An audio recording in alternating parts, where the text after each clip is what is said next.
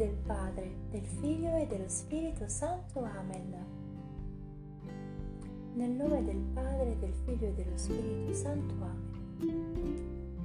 Il segreto meraviglioso del Santo Rosario di San Luigi Maria da Montfort, diciannovesima puntata, Rosa trentatreesima.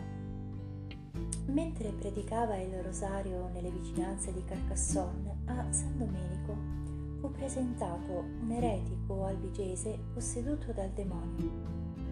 Il santo, davanti a una folla che si ritiene composta di oltre 12.000 persone, lo esorcizzò e i demoni che tenevano in dominio quel miserabile furono costretti, loro malgrado, a rispondere alle domande dell'esorcista e confessarono uno che nel corpo di costui erano in quindicimila, perché egli aveva osato combattere i quindici misteri del rosario.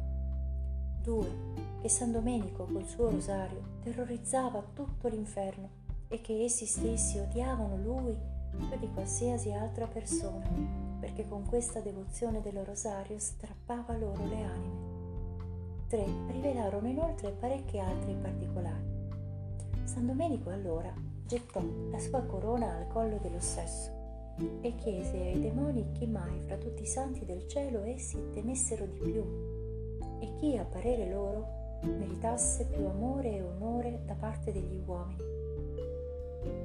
A tale domanda gli spiriti infernali levarono alte grida, sì che la maggior parte dei presenti stramazzarono a terra per lo spavento.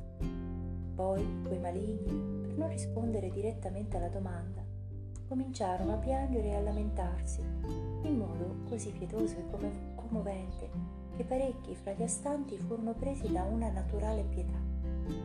Per bocca dello stesso e con voce piagnucolosa così dicevano Domenico, Domenico, abbi pietà di noi e promettiamo di non nuocerti mai. Tu che hai tanta compassione per i peccatori e per i miserabili, abbi pietà di noi meschini. Oh, soffriamo già tanto, perché ti compiaci di aumentare le nostre pene? Contentati di quelle che ci tormentano. Misericordia, misericordia, misericordia. Impassibile davanti ai piagnistei di quegli spiriti, il santo rispose che non avrebbe desistito dal tormentarli se prima non avessero essi stessi risposto alla sua domanda. Ed essi replicarono che avrebbero dato la risposta, ma in segreto all'orecchio e non di fronte a tutti.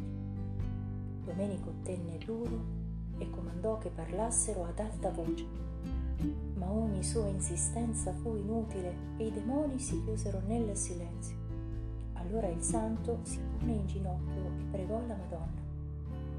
Vergine potentissima Maria, in virtù del tuo rosario, comanda a questi nemici del genere umano di rispondere alla mia domanda Immediatamente dopo questa invocazione una fiamma ardente uscì dalle orecchie, dalle narici e dalla bocca dello stesso. I presenti tremarono dalla paura, ma nessuno ne subì danno. E si udirono le grida di quegli spiriti. Domenico, noi ti preghiamo per la passione di Cristo e per i meriti della sua Santa Madre dei Santi, permettici di uscire da questo corpo senza dir nulla. Gli angeli quando tu vorrai te lo riveleranno. Del resto perché tu vuoi credere a noi? Non siamo forse dei bugiardi? Non tormentarci oltre, abbi pietà di noi. Infelici, siete indegni di essere ascoltati, riprese San Domenico, e sempre in ginocchio pregò di nuovo la Vergine Santa. O degnissima Madre della Sapienza, ti supplico per il popolo qui presente che ha già appreso a recitare come si deve il saluto angelico, obbliga questi tuoi nemici a proclamare in pubblico la verità piena e chiara sul rosario. Finita la preghiera vide accanto a sé la Vergine Maria, circondata da una moltitudine di angeli che con una verga d'oro colpiva lo stesso e gli diceva rispondi al mio servo Domenico conforme alla sua richiesta. Da notare che nessuno udiva né vedeva la Madonna all'infuori di San Domenico. A tale comando i demoni presero a urlare. O nostra nemica, nostra rovina e nostra confusione, perché sei tu scesa dal cielo apposta per farci tanto soffrire? o avvocata dei peccatori, che ritrai dall'inferno, o via sicurissima del paradiso, siamo noi proprio obbligati a nostro dispetto a dire tutta la verità.